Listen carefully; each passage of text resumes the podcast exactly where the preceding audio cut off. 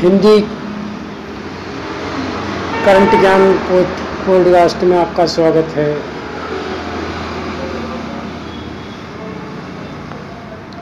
आज हम उन कलाकारों की बात कर रहे हैं जो कोरोना के चलते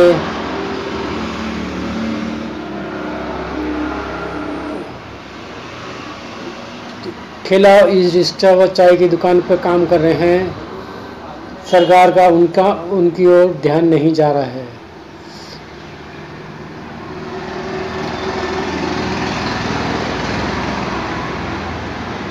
एक तरफ़ तो सरकार कहती है कि सबका ध्यान रखा जाएगा, लेकिन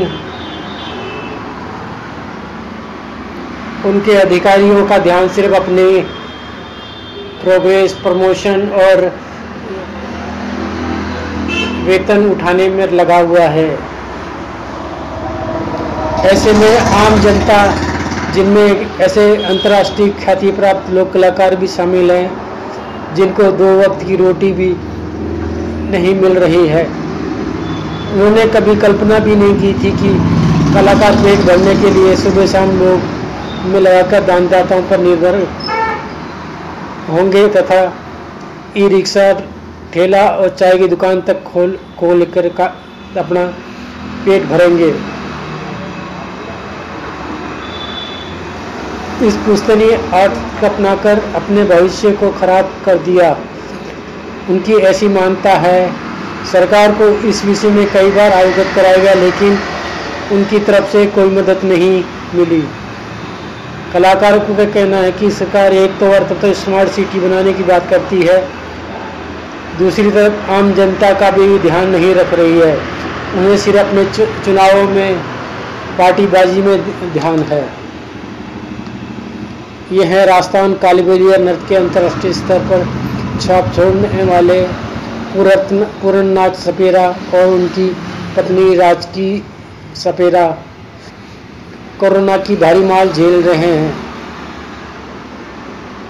आठ महीने जीवन की सबसे बड़ी त्रासदी में गुजर रहे हैं। बासठ वर्ष की उम्र में बड़ा व्यक्त है। पूरा परिवार इस कला को समर्पित है। परिवार में आय का कोई दूसरा साधन नहीं है। अनलॉक के बाद अजीविका के लिए चाय की दुकान लगाई, लेकिन दो महीने लागत भी नहीं निकल पाई, इसलिए बंद करनी पड़ी। फ़िलहाल एक रेस्टोरेंट में काम कर रहे हैं। लेकिन वहाँ भी दो चार बार ही बुलाया जाता है। वह महामारी झेलने के लिए त्रस्त हैं। दूसरे हैं, अंतर्राष्ट्रीय स्तर के भवई नृत्य छाप छोड़ने वाले कलाकार दयाल राणा और पूर्वजों कोरोना काल का असली मतलब समझ में आया। दाल चावल के लिए मोहताज हो गए। लॉकडाउन में कुछ संस्थाएँ ज़रूरतमंदों को खाना खिलाने में आती थी। अब तो हम भी लाइन में लग जाया करते थे। ऐसा बताते हैं। बाद में उन्होंने सब सब कुछ बंद हो गया। आजकल वो ठेला चला रहे हैं। बाद में दोस्तों की मदद से ई रिक्शा रेंट पर लिया। इसमें इनकी आमदनी नहीं हो पा रही है। और हमारे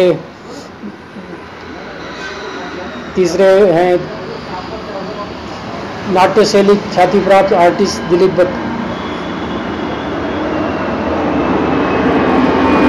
चालीस साल की उम्र में पहली बार उन्हें ऐसा लग रहा है कि कला को अपना, अपनाकर गलती की। राज्य सरकार द्वारा कोई ध्यान नहीं दिया जा रहा है।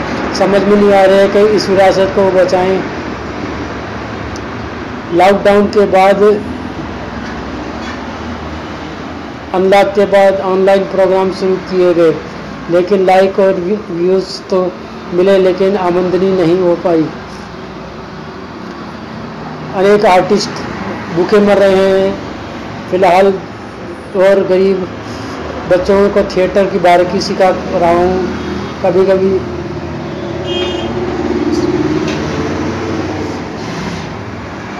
एक तरफ़ राज्य सरकार कलाकारों के ऑनलाइन आवेदन कराकर वाई वाई लूट रही है। दूसरी तरफ़ ये कलाकार जो बुज़ुर्ग भी हैं